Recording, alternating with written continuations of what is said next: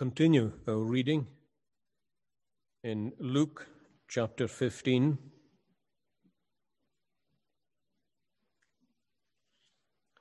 And the uh, very well known parable in verse 11. Luke 15 and at verse 11. Then he said, A certain man had two sons. And the younger of them said to his father, Father, give me the portion of goods that falls to me.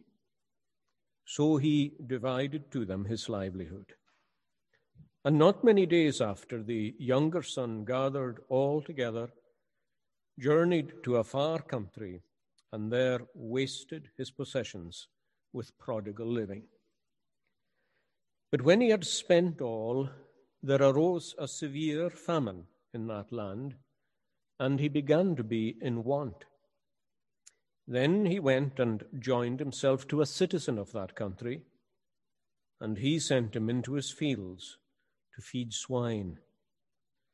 And he would gladly have filled his stomach with the pods that the swine ate, and no one gave him anything. But when he came to himself, he said, How many of my father's hired servants have bread enough and to spare, and I perish with hunger? I will arise and go to my father, and I will say to him, Father, I have sinned against heaven and before you, and I am no longer worthy to be called your son. Make me like one of your hired servants. And he arose and came to his father.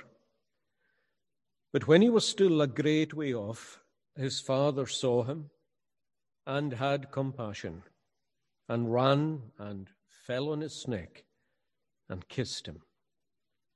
And the son said to him, Father, I have sinned against heaven and in your sight and am no longer worthy to be called your son. But the father said to his servants, Bring out the best robe and put it on him, and put a ring on his hand and sandals on his feet, and bring the fatted calf here and kill it, and let us eat and be merry, for this my son was dead and is alive again. He was lost and is found. And they began to be merry. Now his older son was in the field. And as he came and drew near to the house, he heard music and dancing. So he called one of the servants and asked what these things meant. And he said to him, Your brother has come and because he has received him safe and sound, your father has killed the fatted calf.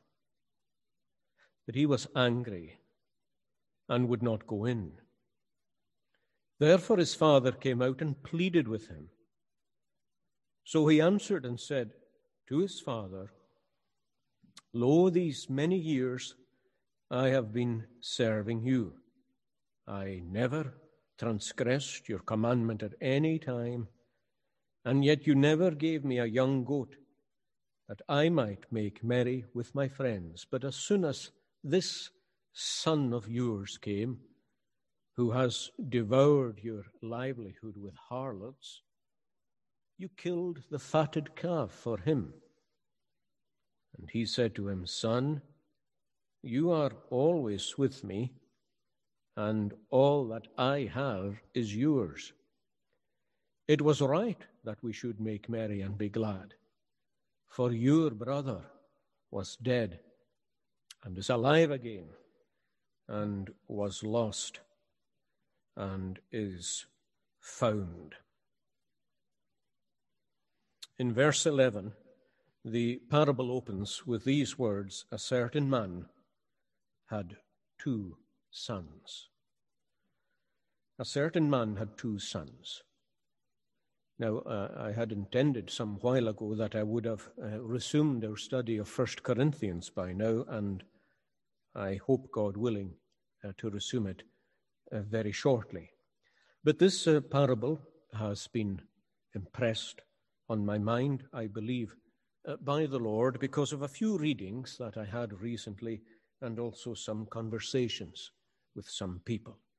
And I want, with God's help, for a few weeks uh, to consider it together. Now, I, I, have to begin in a way by saying that uh, I don't particularly find this uh, an easy parable to preach from for a few reasons. First of all, because the story is as well told as it is. And uh, there is no one who told a story quite like the Lord Jesus Christ. And it stands written so beautifully in the scriptures that I think any preacher would be conscious that to touch it is somehow to mar it. And sometimes when you hear that the sermon is going to be about the prodigal son, I mean, there may be some of you who say, oh, well, not a, another sermon on the prodigal son. I must have heard about 20 of them. Well, you may indeed be weary of them. You may indeed be weary of these. But I'll reckon that reading the parable in the scripture, you are not weary of it.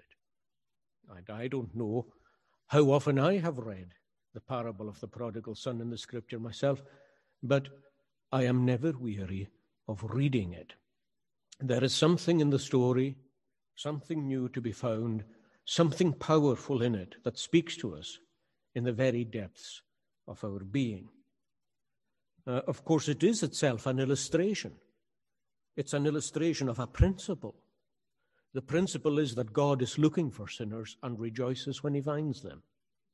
But the illustration is itself so full and so rich that it invites us to go into it. It still needs to be explained and it still needs to be expounded. The other reason, of course, that it's difficult is, is connected with that. It's not just well told, but it is well known. Uh, if we have an average education, and sadly many people are below that now, we will have heard of this, even as a product of English literature, although it comes from a Hebrew, it comes from the Messiah himself. If we have a church background, we'll be familiar with it. And just as I hinted at a wee while ago, it's possible that familiarity does breed contempt. And sometimes when you hear a text that's often preached, you, you, you shut it out at the beginning. say, well, I'm, I'm not really going to listen to that. I know everything that's to be said or to be heard about the prodigal son. For that, we need to remember two things. First of all, that the Word of God is an inexhaustible treasure. And uh, many of you have been following the gospel for many years, and you're still amazed at how you discover new things in the Word of God, new things even in the passages of the Word of God that are most familiar to you. And it still has treasures to yield. And uh, Christ said to the disciples that as teachers of the Word of God, it was their duty to bring out of the treasury old things and new things. And the staggering thing is that you will constantly find new things, even in the passages that you are most familiar with. It, it reminds me of something that I've possibly told you before. It was a, a poor student who was ready to uh, leave college, and he was giving his final uh, sermon before the class and before the professors. And when he came to the end of his sermon, he unfortunately said that that was it. I feel he said that I've now pretty much exhausted the text. And uh, of course, the, the lecturer who was summing up what the sermon was like uh, gave him a fair summary of what he had done. And at the end, he said, Never say you've exhausted the text because he says there's a big difference between you exhausting the text and the text exhausting you. And what happened is that the text exhausted you. And that's true. Uh, however much we enter into it, there's always something to be found. Remember that, of course, in your daily reading of Scripture, you will come in daily reading of Scripture to passages of God's Word that you're familiar with. And uh, I know what that's like. And there is a tendency to think, well, I know what's coming here. Well, close your eyes and pray and ask the Lord to give you a relish for what's old and give you the incentive too to discover what might be new. And you just watch how God brings for you out of the treasury things old and things new. And so if I come to this text fresh as a preacher, and if you come to it fresh as a hearer, I've no doubt there will be something for yourself too. Um, the other reason uh, that we should uh, quicken our spirits in coming to it is because with, with anything like this, uh, reading God's word or preaching God's word, timing is often everything. Timing is often everything. Uh, there may have been occasions before when you heard expositions even of this passage, but you weren't really ready to listen. For some reason, you just weren't.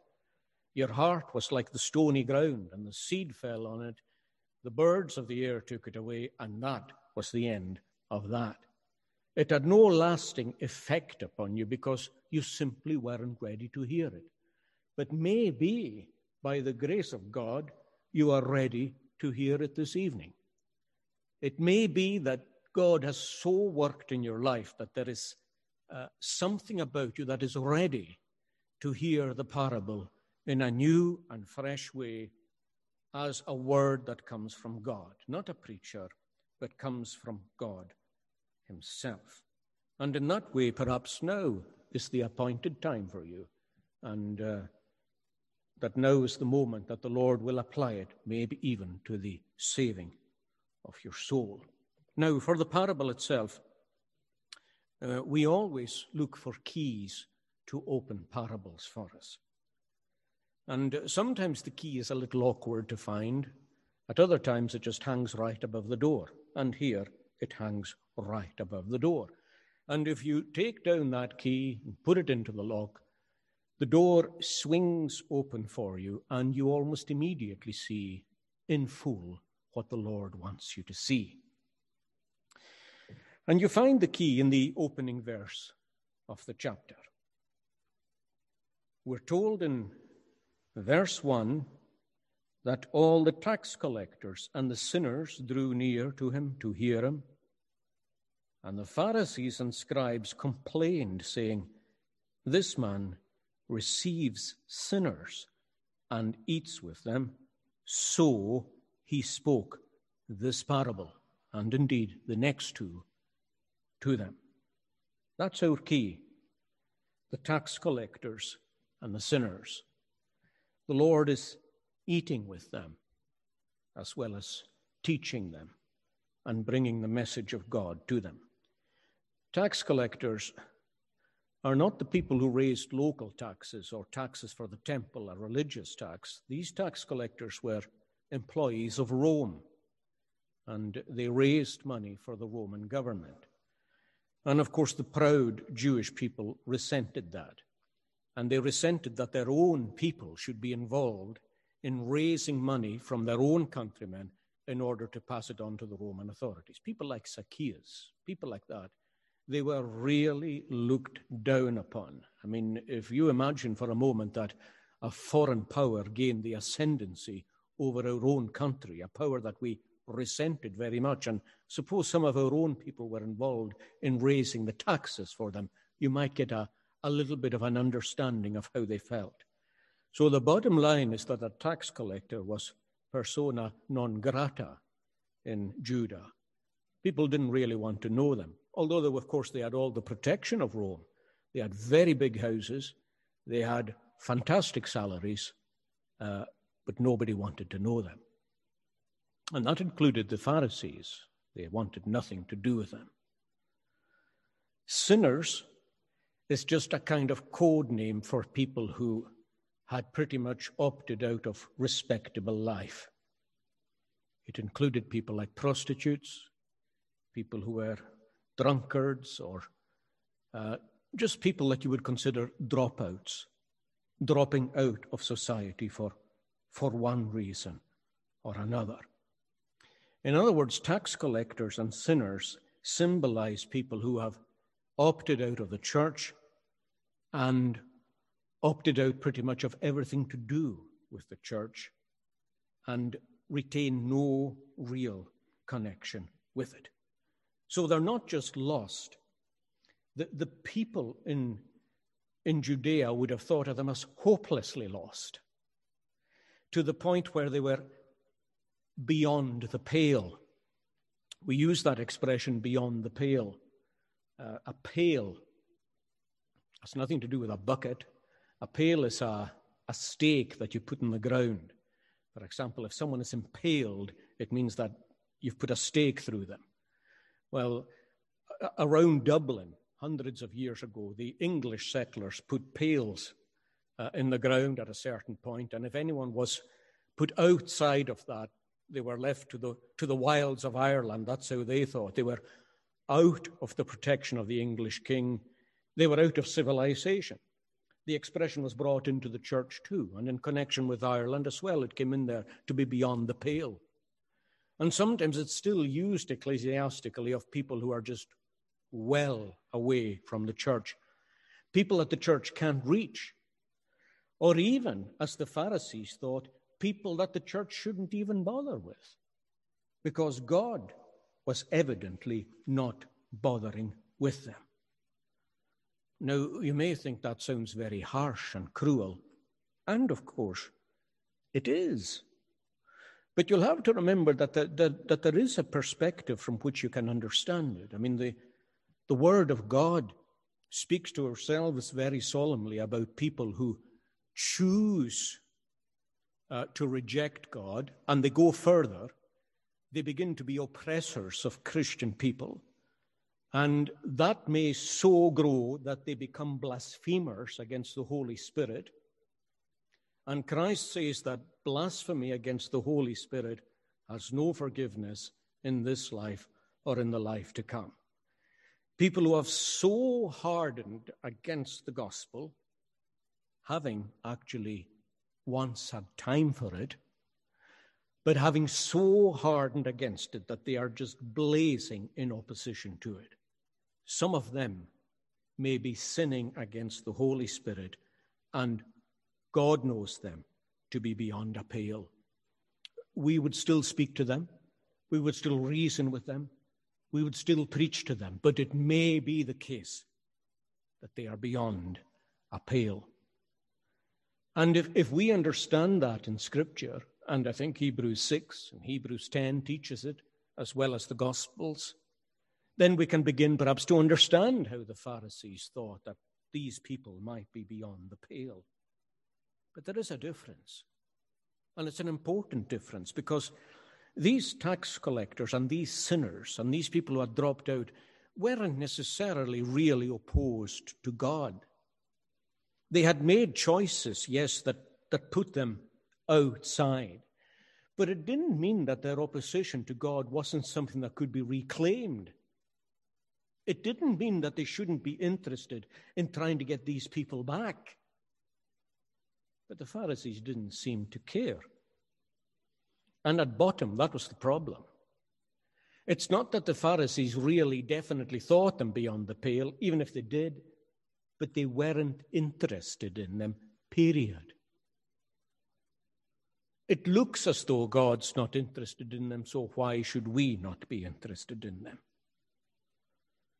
And uh, that's why when the Lord had time for them, when the Lord spoke with them, when the Lord sat down with them and ate with them, not a fellowship meal, but was still prepared to eat with them and to speak with them and to reason with them, they actually, well, they were angry. And as far as they were concerned, they were angry for God's sake. How, how dare a man who who is supposed to be a man of God actually talk to people like that? How, how can he sit down with them at a table and eat and speak with them? His holiness should prevent him from doing that. That was their understanding. And uh, in fact, this kind of thinking got so much of a hold of them that the miracles which Christ performed, as far as they were concerned, were performed by the power of Satan. Beelzebub That was the source of his miraculous power. It is by the prince of the power of the air that he performs whatever miracles he appears to perform. He doesn't perform them because he is a Messiah or because he is the Son of God, but because he has a devil and he is of the devil. And the power that he exerts is a devilish power. That's where their viewpoints took them. And of course, they imputed guilt to Christ in terms of the company he chose. You know the kind of way of thinking. Well, it's no surprise at the end of the day that he likes their company, because that's who he is. He's more comfortable with these people than he is with us, because that's who he is. Now, the point of these parables is to show how far wrong all that is. He gives these three parables to tell us essentially what he's doing. And what he's doing is he's seeking and saving that which is lost. He's going after a lost sheep, he's going after a lost coin, and he's going after a lost son. He's also telling us these parables because he wants to show us that when he finds what's lost, there is rejoicing in heaven. Rejoicing in heaven. When the sheep is brought home, everyone gathers and rejoices because he finds the sheep that was lost.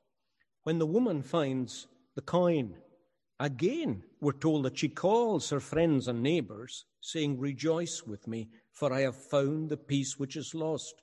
Similarly, he says, there is joy in the presence of the angels of God.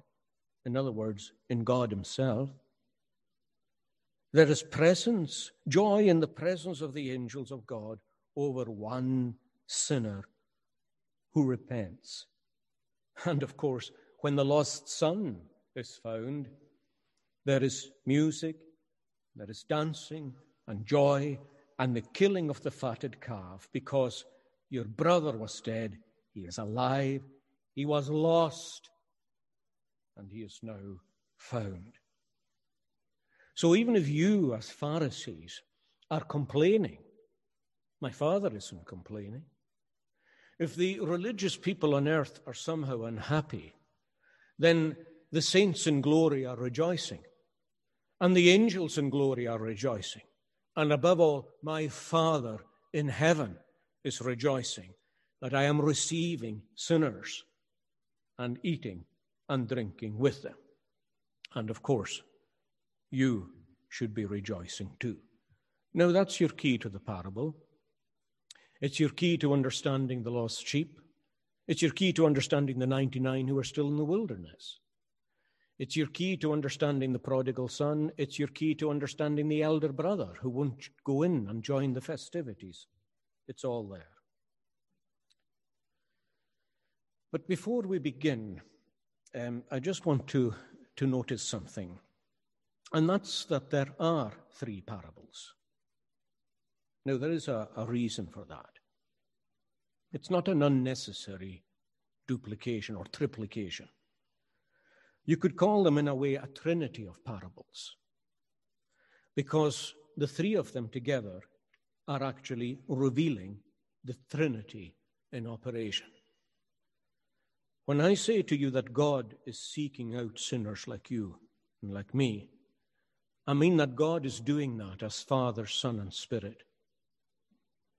The seeking shepherd in the first parable, who goes after the lost sheep, is our Lord Jesus Christ, the good shepherd of the sheep. In the second parable, the sweeping woman who sweeps the floor until she finds the lost coin is the Holy Spirit Himself, who is represented as a woman because He works through the church and through her ordinances and through the preaching of the gospel. As John said in the Revelation, the Spirit and the bride say, Come. When the gospel goes out, the Holy Spirit is saying, Come, but so does the bride. The church, the ordinances, everything about this house says, Come to the Lord Jesus Christ. So the seeking shepherd is the Son, the sweeping woman is the Holy Spirit, and the waiting Father is God the Father Himself.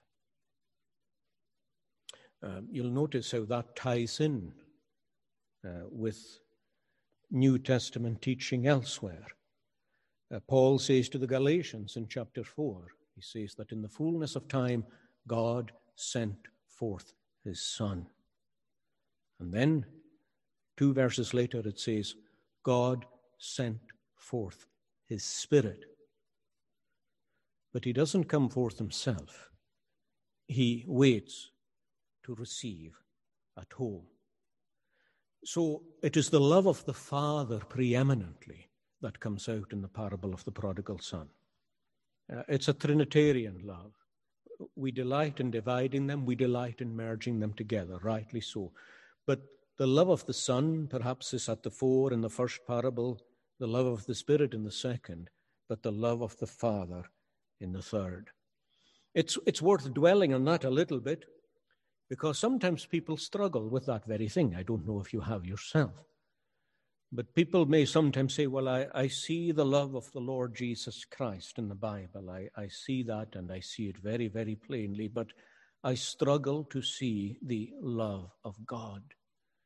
The Father, he seems, well, even if you call him Father, he seems distant and he seems remote to me. And in fact, I, I can only believe he loves because uh, I'm constrained to believe it because Christ says so. And of course, if, if you think like that, or if you have difficulty thinking of the Father as a loving Heavenly Father who receives sinners to eat and drink with them in the heavenly kingdom, well, there are some texts that help you. We're told in Romans 8 that God did not spare his own Son. Is there not love in that? In fact, your difficulty is the relationship there between the Father and the Son, that God did not spare him. But it should highlight his love for you. God did not spare his Son. Again, in the famous text that God so loved the world that he gave his only begotten Son, that whosoever believes in him should not perish but have everlasting life.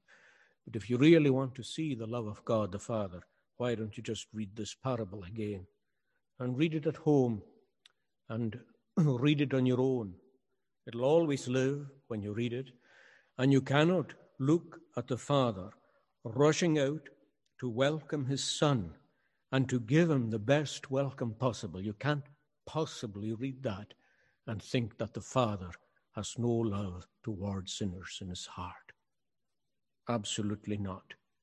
Never think of the Son as the one who loves you when the Father doesn't, or that the Son somehow purchases the Father's love. He doesn't. He doesn't. So it's a trinity of parables. Another reason that we have a trinity of parables, I think it's a subordinate reason, but I still think it's a valid one, is because there's a different focus in the three.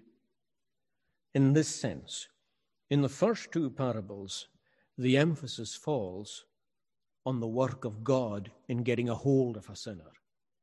Now, we know that. We, we all know it very well that for any sinner to come home, it requires the work of God. No sheep is going to find its way back to the wilderness. No coin is just going to magically appear, and no son will ever come home. But in the first two parables, the emphasis falls on that divine side. The shepherd goes out, finds, and brings it back. That's the work of Christ on the cross. Redemption purchased. The second parable, again, is God at work in the person of the Holy Spirit, sweeping around until he finds the coin. Redemption applied, really, the work of the Spirit. In the last parable, you'll notice that the Father is at home. Nobody, in a sense, is finding the Son. The Son is thinking and reasoning and coming home. The Son is the one who says to himself, when he comes to himself, he says to himself, How many of my father's hired servants, never mind sons like me, How many of my father's hired servants have bread enough and to spare, and I am perishing with, my, with hunger? I will arise, and I'll go to my father. And he arose, and he came to his father. It's him. It's him. How he thinks, how he reasons, how he feels, and what he does. Because at the end of the day, that's what's involved from your perspective in coming home. You can sit and wait all day and all night. You can sit and wait months and years thinking that somehow this is exclusively the work of God. When God is telling you here, it is your work too. Yes, I can go back behind this man, as it were, and I could say that God has supervised him in the far country, that God has made him weary with the situation. I could go behind him and say that. I can go behind it all and say that it's God that's worked in his heart so that he comes to himself and thinks and reasons and resolves to get up and gets up. Yes, it's God is behind all that. But does he know that? Is he sure of that? Does he feel it? That's not the way it works. How it works for you is that you think and you feel and you reason, you resolve, and you do the thing. It is a divine work, yes, but it is a human work. And on your side, it is very much a human work. So, this parable, more than the other two, reminds you that you need to be saved. You need to believe the gospel. You need to repent. You need to press into the kingdom of God, and you must do it without delay. Now, then, uh, let's begin looking at the Son. Now, you'll remember I'm doing this with you over uh, a few weeks, so I'm not going through the whole parable tonight, but we will look at four things in connection with him. We'll look, first of all, at his standing, and that's where our text takes us straight away. We're told that a certain man had two sons. Um, that's not incidental to the story. It's not just a detail that's necessary for the picture to be painted. But but having no real significance for the picture. It does. So we'll look at his standing. Second, we'll look at his fall when he sinks so low as a Jew that he would happily eat what pigs eat. Then we'll look at his rising when he actually gets up to go home. And last of all, we'll look at his reception and his restoration. Now, I just want to begin tonight by looking at his standing. A certain man had two sons. He is his father's son, just as the elder brother is the father's son. Two sons of the same father.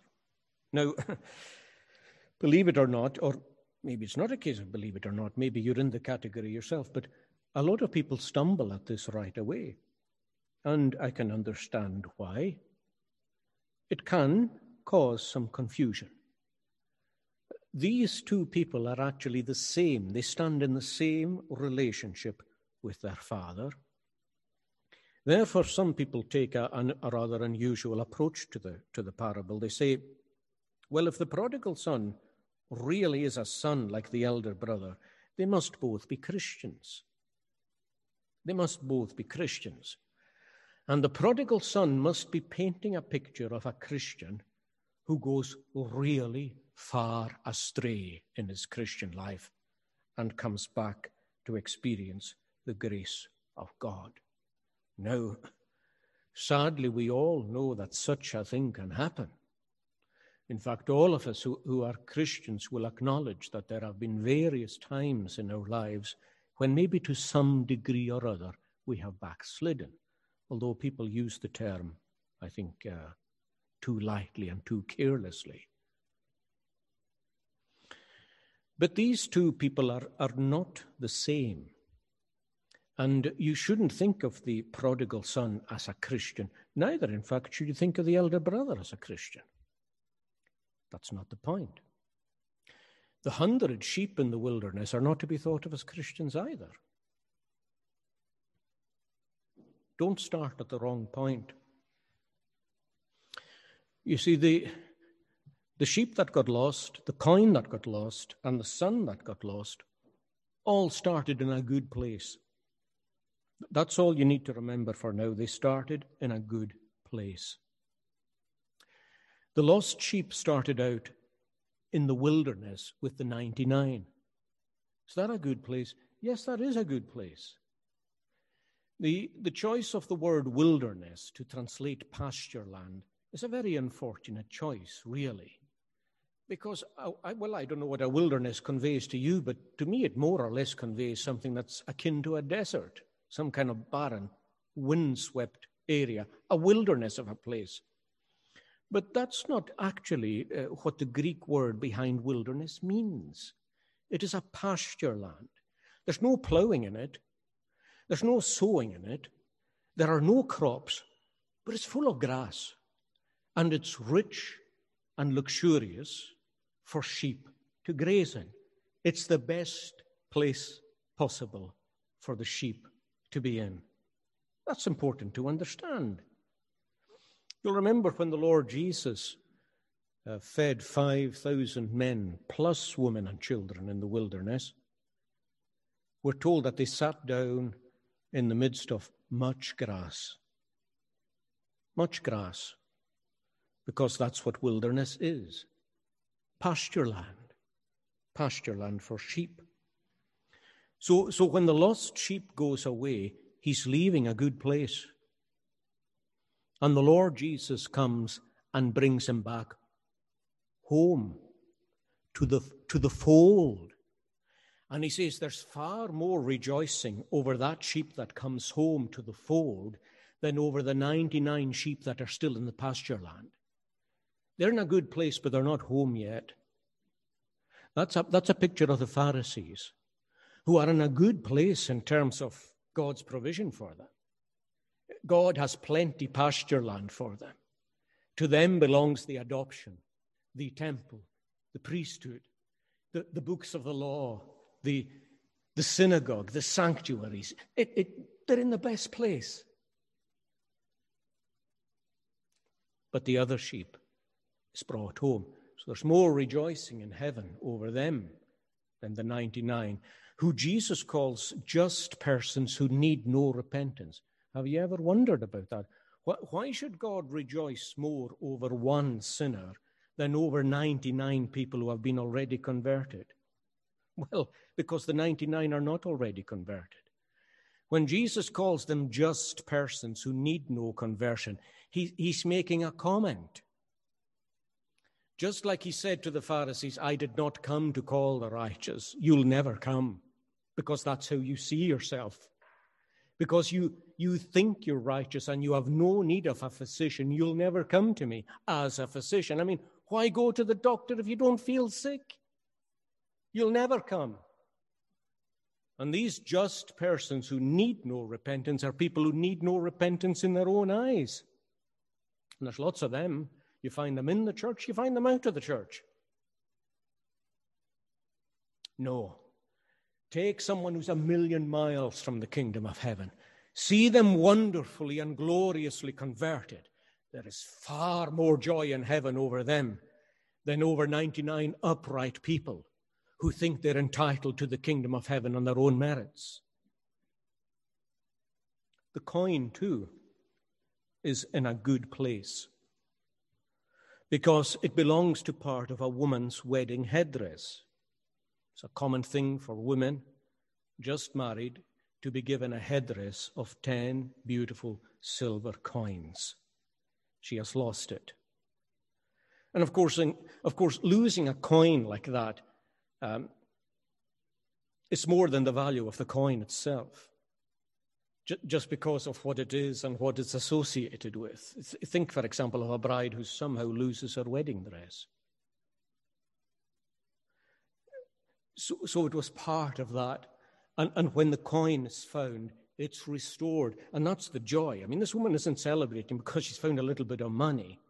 She's celebrating because she's found something that other people understand was so important to her. That's, that's a reflection of a sinner in God's image. A sinner that fell from being in the image and likeness of God, because that's what we belong to by virtue of being humans, originally created in the image of God. That's what we fell from. Just as the first parable is representing leaving our privileges and our opportunities and our blessings, so this is representing falling away from the image of God and being marvelously restored to it. In the same way, the two sons are special kinds of sons. Now, this needs a, a bit of explanation. I'm, I'm sure that a, a, a good number of you will be familiar with the fact that there are two sonships um, in the Bible. You can be a son of God in two ways. Uh, the first is a son by creation. Paul said, and uh, all his offspring, uh, he said it to, uh, to the Romans, wasn't it? To the Romans. He quoted a Greek poet. And uh, I can't remember the name of the Greek poet, but the Greek poet wrote, uh, he wrote something about their own gods, and he said, they said, we are all his offspring. And, and Paul quoted that. He said, as one of your own poets have said, we are all his offspring. We are God's offspring. As Malachi says, have we not all one Father? What does he mean by that? Well, he goes on to say, has not one God created us? So he means that God is our Father by creation. We are his offspring. He begat us. Adam is, in that sense, called the Son of God. Now, it's, it's quite a thought to think that in that respect, you, whoever you are and wherever you stand in your own mind in relation to God, that's who you are. Uh, he is your Father by creation. He is the Father of spirits. That's what he's called in Hebrews 12. Shall we not much more be in subject to the Father of spirits and live? the writer to the Hebrews there is saying that um, if we are subject to our fathers by nature and we listen to their discipline and take their discipline on board, he says, how much more should, in, should we be in subjection to the Father of spirits, the one who has given us our spirit? A reminder, too, there that by creation you have received the image of God. Um, now, that image is defaced no doubt about that. In fact, it's so defaced that if someone was to look at you today and to look at your soul, maybe they would struggle to find marks of God's creation upon you. But it's there in every one of you. And not just every one of you here tonight, but everyone out there too. Everywhere, as the, the, the very philosophical Puritan John Howe wrote a book on the living temple where he, he was um, it was a psychological work, really, a study of the human soul. And he says that everywhere you travel in the heart of man, you see a ruined temple, which says that God once dwelt here. And that's so obvious in you. You, you are so distant from the animal kingdom, so distant. I mentioned, was it last week or a couple of weeks ago, that you have so much in common with the animal kingdom because God brought us all from the earth. We share the same chemicals. We share a substantial amount of DNA. We share a substantial amount of genes, but you're a million miles away from them. Your reasoning power, your thought, doesn't just exceed theirs or excel over theirs, but it's in another sphere altogether.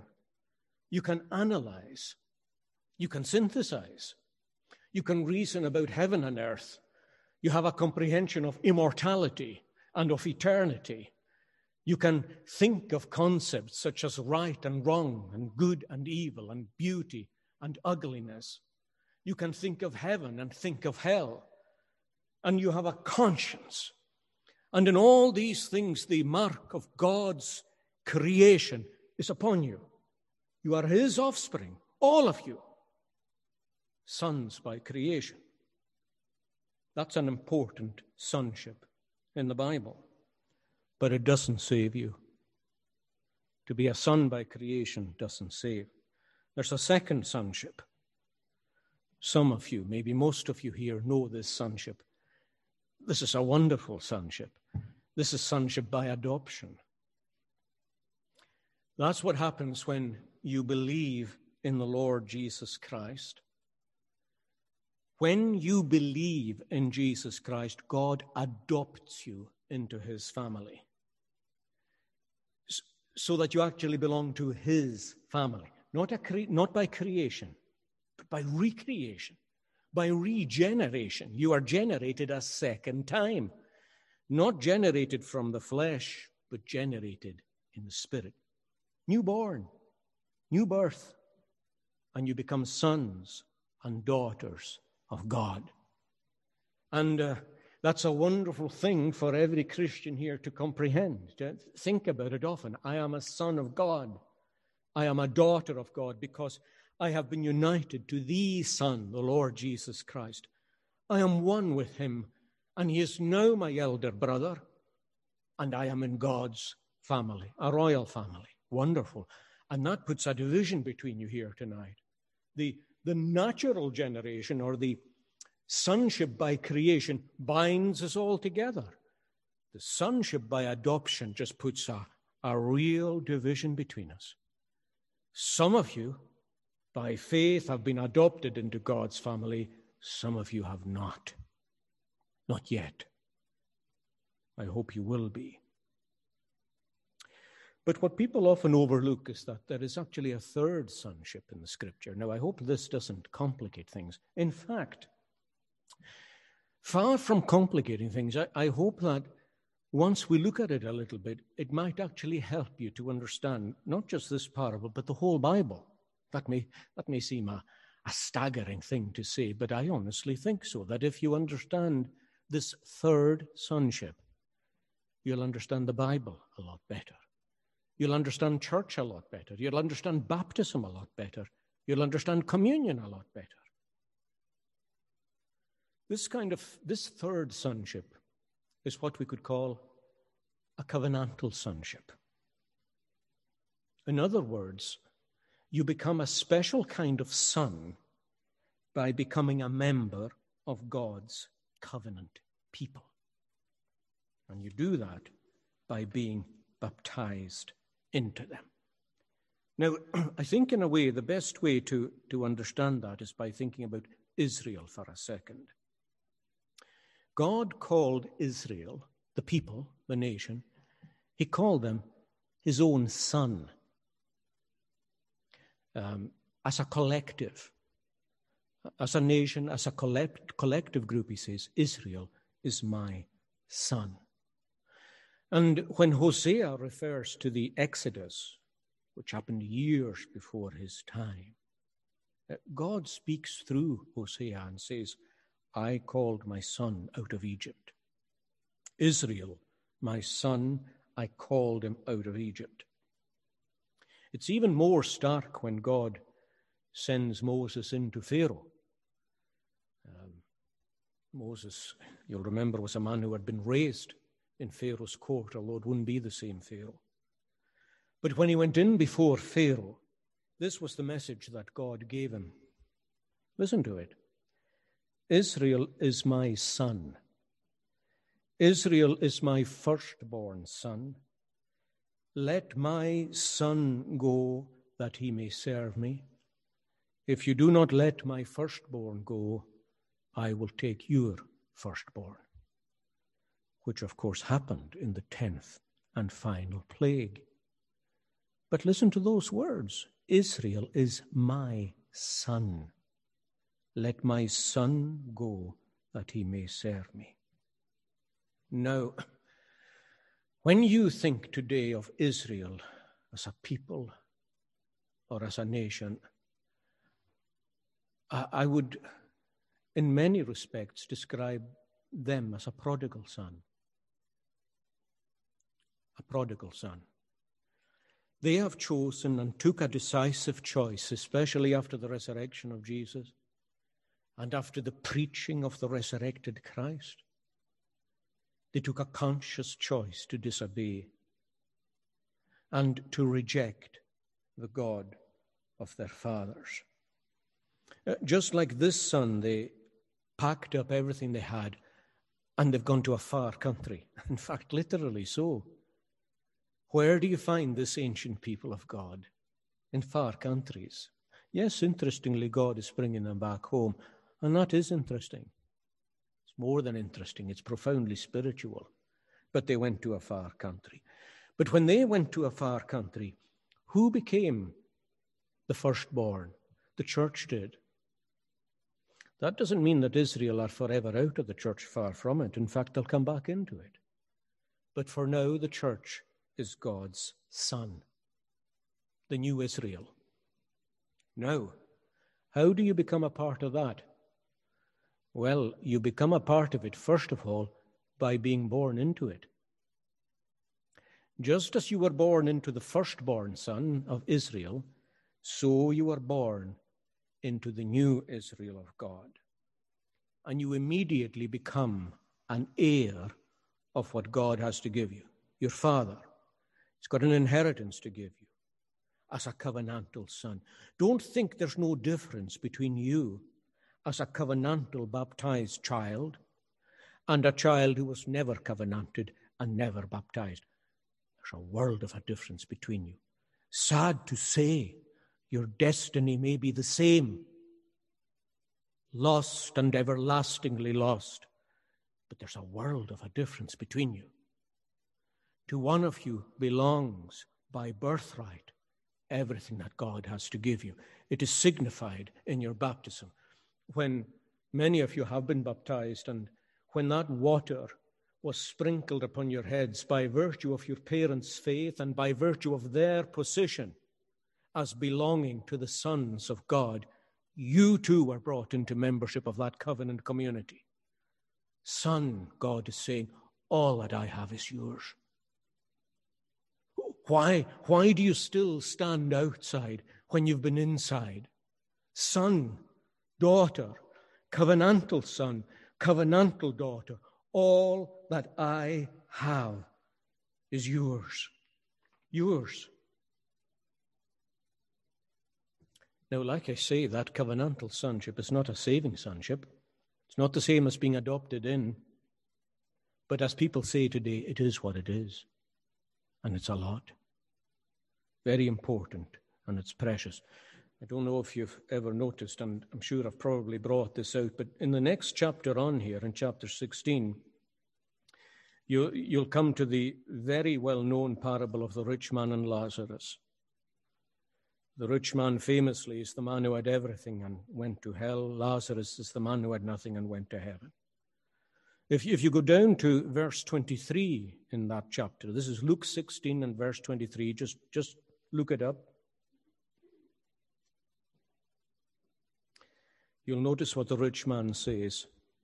Well, in verse 23, he lifts up his eyes in torments in Hades or hell and he sees Abraham afar off and Lazarus in his bosom. So Lazarus is at a feast in heaven. Suddenly, the rich man's the hungry one. But you'll notice that he cries out and he says, Father Abraham, have mercy on me. Why does he say Father Abraham? Why does Christ represent him as saying Father Abraham? Well, because he's cleaving, you see, to this sonship. I belong to Abraham's family.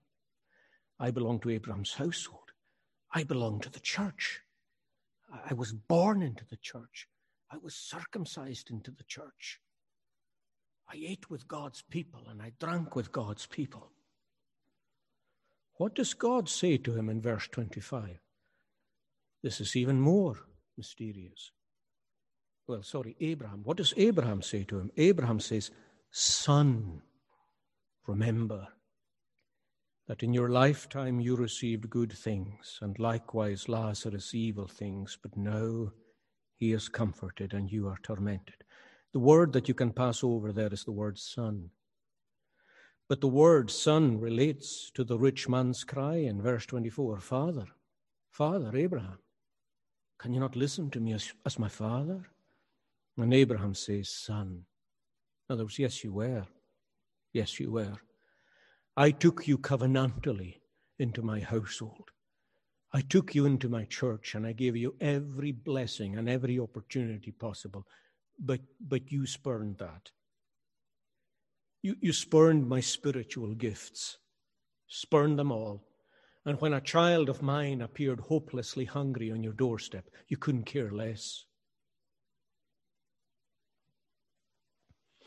So when you import that, and it's right to import it into Luke chapter 15, what you've got here is two privileged sons, both in the church of God, with God as their father, not just by creation, but covenantally, right? All that God has is theirs. A privileged place to be. But what happens to this man? Well, he decides to rebel. I was going to say a little about that. I'm just going to leave it. My time's gone. Next time, God willing, next Sabbath evening, we'll look at this man's fall from his standing. Let us pray.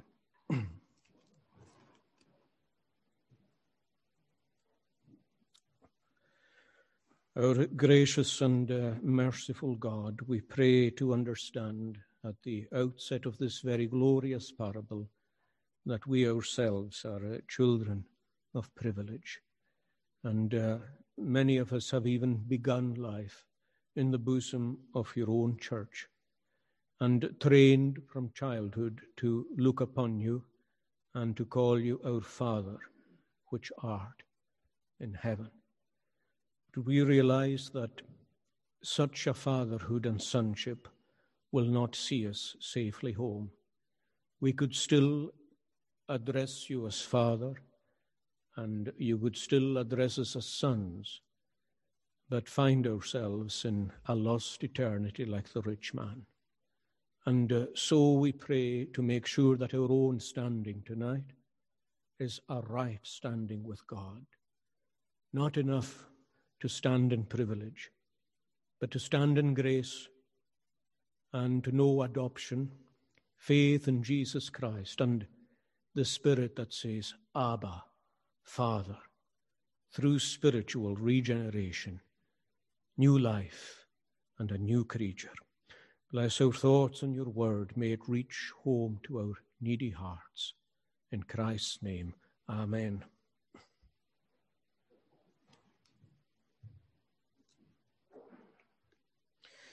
Uh, let's um, close by uh, reading in Psalm 65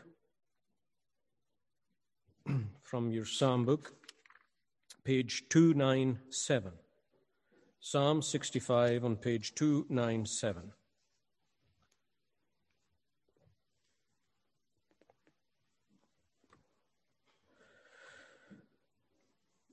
Now, reading these words, it may seem more appropriate for uh, beginning worship, but uh, as we go on, we'll see their relevance for us. Praise waits for thee in Zion, Lord. To thee vows paid shall be. O thou that hearer art of prayer, all flesh shall come to thee. Iniquities I must confess prevail against me do, but as for our transgressions, them purge away shalt thou. Blessed is the man whom thou dost choose, and makest approach to thee, that he within thy courts, O Lord, may still a dweller be. This is someone who delights to be in God's house. And notice here how satisfied he is with God's house. We surely shall be satisfied with thy abundant grace and with the goodness of thy house, even of thy holy place We'll hear these verses sung to God's praise. Praise